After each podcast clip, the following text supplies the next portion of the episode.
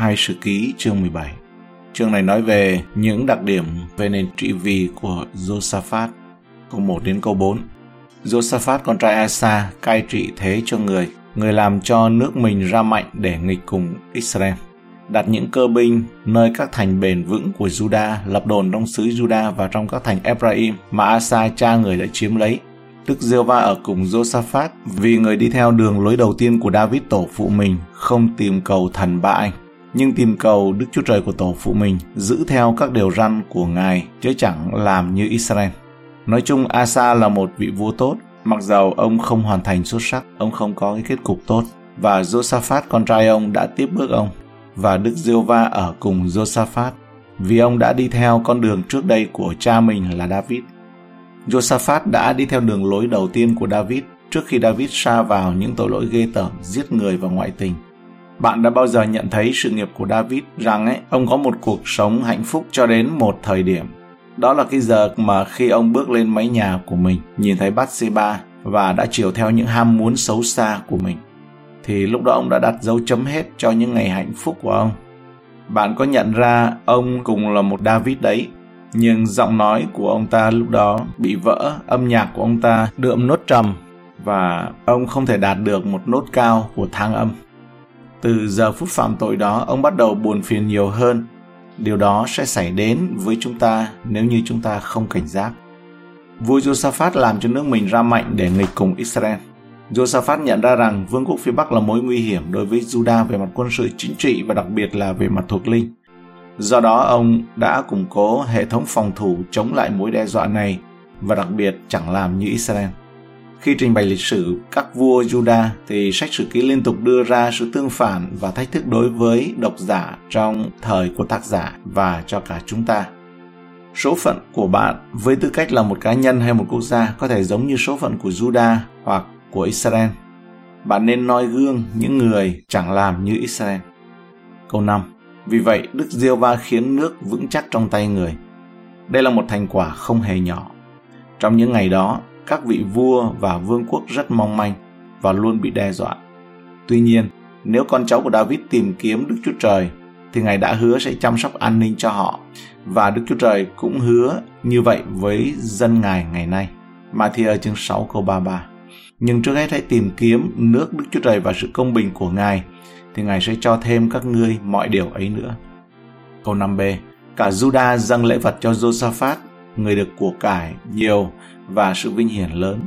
Bởi vì Josaphat tin cậy Đức Chúa Trời nên Đức Chúa Trời đã nâng ông lên và tôn ông lên làm vua.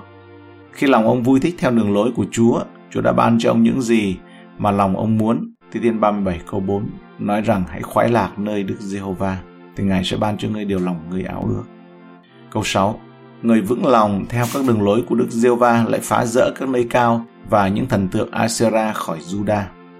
Trong một các vua chương 22 câu 44 nói rằng Josaphat không trừ bỏ các nơi cao, dân sự còn tế lễ và đốt hương tại trên các nơi cao. Adam Clark giải thích là trong hai sử ký chương 17 câu 6, người ta nói rõ ràng rằng ông đã phá rỡ các nơi cao. Nếu cho rằng đoạn kinh thánh trong hai sử ký là đúng, thì có thể dễ dàng nhận ra có hai loại nơi cao ở trong xứ lúc đó. Thứ nhất, có những nơi cao được sử dụng cho mục đích thờ hình tượng. Thứ hai, có những nơi cao được sử dụng để dâng cổ lễ cho Đức Chúa Trời và những nơi cao đó thì được sử dụng trước khi xây dựng đền thờ. Josaphat đã phá bỏ loại nơi cao thứ nhất, tức là nơi cao dành cho sự thờ thần tượng. Còn loại nơi cao thứ hai là nơi cao mà để dâng cổ lễ cho Chúa thì ông không có phá bỏ. Họ cũng có thể chứng kiến sự nắm giữ sâu sắc của người Canaan và các hình thức tôn giáo hỗn hợp đối với người Israel bình dân quan điểm và thực hành phổ biến thường hoàn toàn khác với tuyên bố chính thức của các cơ quan tôn giáo trong đất nước. Câu 7 đến câu 8 Năm thứ ba đời Josaphat trị vì, người sai các tôi tớ mình là bên hai Obadiah, Sachari, Nathan, Naen và Mikasa đi dạy dỗ trong các thành xứ Judah. Có mấy người Levi đi với họ là Zemasa, Nethania, Sebadia, Asael, Zemiramot, Jonathan, Adonisa, Tobiza và Tobadonisa. Lại có Elisama và Joram, hai thầy tế lễ cũng đi nữa. Những thầy tế lễ giảng dạy này đã được sử ký đề cập trước đây ở trong hai sử ký 15 câu 3. Họ có vai trò quan trọng trong việc mang lời Chúa đến với dân chúng, đặc biệt là những người sống bên ngoài thành Jerusalem. Câu 9 đến câu 10 Chúng có đem theo mình sách luật pháp của Đức giê va đi vòng các thành xứ Juda mà dạy dỗ dân sự. Đức giê va khiến các nước ở bốn phía của Juda kinh hãi chẳng dám chinh chiến với Josaphat. Đây là chính sách khôn ngoan nhất và tốt nhất mà một vị vua có ý thức về an ninh của Juda có thể thúc đẩy. Vì Josaphat tìm kiếm Đức Chúa Trời trước, nên Đức Chúa Trời đã khiến các vương quốc lân cận phải kính sợ để họ không gây chiến với Josaphat.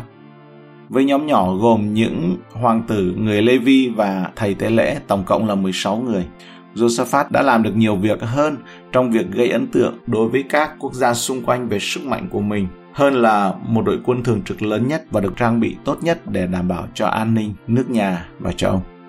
Phương pháp được áp dụng là phương pháp mà trong thời hiện đại này chúng ta có thể mô tả là việc tổ chức các đoàn sứ mạng đặc biệt trên khắp các thành phố của Juda với mục đích cụ thể là công bố và giải thích sách luật pháp của Chúa. Không thể có sự phục vụ nào cho đất nước tốt hơn là việc rao truyền lời của Chúa cho dân chúng trong các thành phố, thị trấn làng mạc và thôn xóm. Bằng cách rao giảng như vậy, lòng dân có thể hướng về Đức Diêu va và vì thế Ngài có thể làm cho họ tất cả những gì ở trong lòng Ngài. Vì vậy, đất nước đã được hướng dẫn kỹ lưỡng về nghĩa vụ của họ đối với Chúa và đối với nhà vua và đối với nhau. Do đó họ trở thành một người và chống lại một dân tộc đoàn kết như vậy, trên những nguyên tắc như vậy thì không một kẻ thù nào có thể thành công được.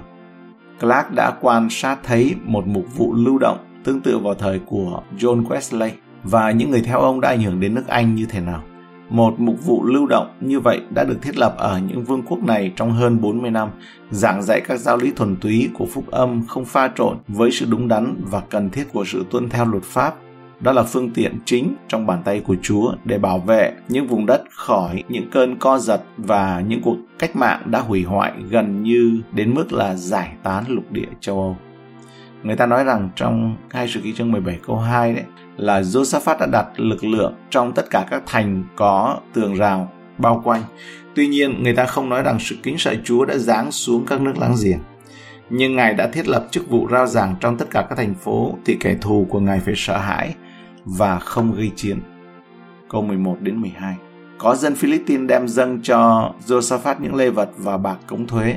Người Ả Rập cũng dẫn đến cho người những bầy súc vật 7.700 con chiên đực và 7.700 con dê đực.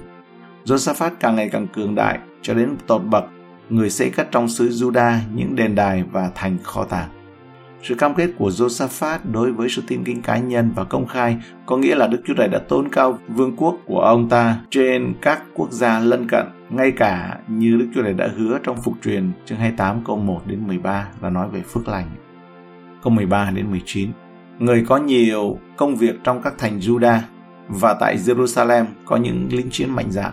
Đây là sổ kê các người ấy tùy theo nhà tổ phu họ. Về Juda có những quan tướng ngàn người là Audna làm đầu, người lãnh 30 vạn người mạnh dạn. Kế người có Johanan làm đầu, người lãnh 28 vạn người mạnh dạn.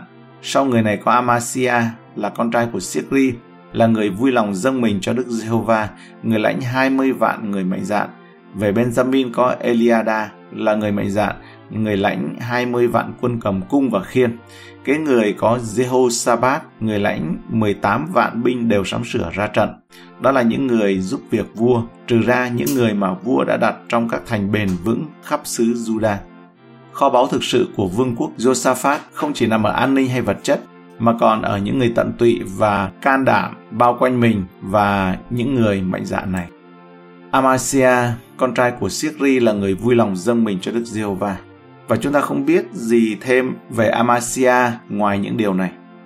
Ông đã bằng lòng dâng mình cho Chúa, chắc hẳn có một bước ngoặt trong sự nghiệp của ông. Lần đầu tiên ông biết ân điển của Đức Chúa Trời đã tạo ra một sự thay đổi ở trong ông. Chắc hẳn đã có một sự thức dậy, một sự đánh thức với cảm giác rằng Chúa xứng đáng với tình yêu và sự sống của mình. Amasia là một đầy tớ sẵn sàng cho Chúa Điều này đặc biệt đáng chú ý bởi vì ông đã làm điều đó theo một cách khác. Không có ai ép ông phải phục vụ, không ai ép ông vào phục vụ, không ai phải tìm kiếm ông để phục vụ, không ai phải chăm sóc ông khi ông bắt đầu phục vụ và cũng không ai phải dẫn dắt ông không có nghề nghiệp hợp pháp nào mà một người không thể phục vụ Chúa một cách triệt để. Đó là một đặc ân và phước lành tuyệt vời khi được dành riêng cho công việc thu phục các linh hồn. Nhưng chúng ta không bao giờ được tách công việc đó ra khỏi những lời kêu gọi còn lại của cuộc sống. Như thể chỉ riêng nó là thuộc linh. Và tất cả những công việc còn lại đều là thế tục gần như là tội lỗi. Mà hãy phục vụ Chúa tại nơi bạn đang có mặt.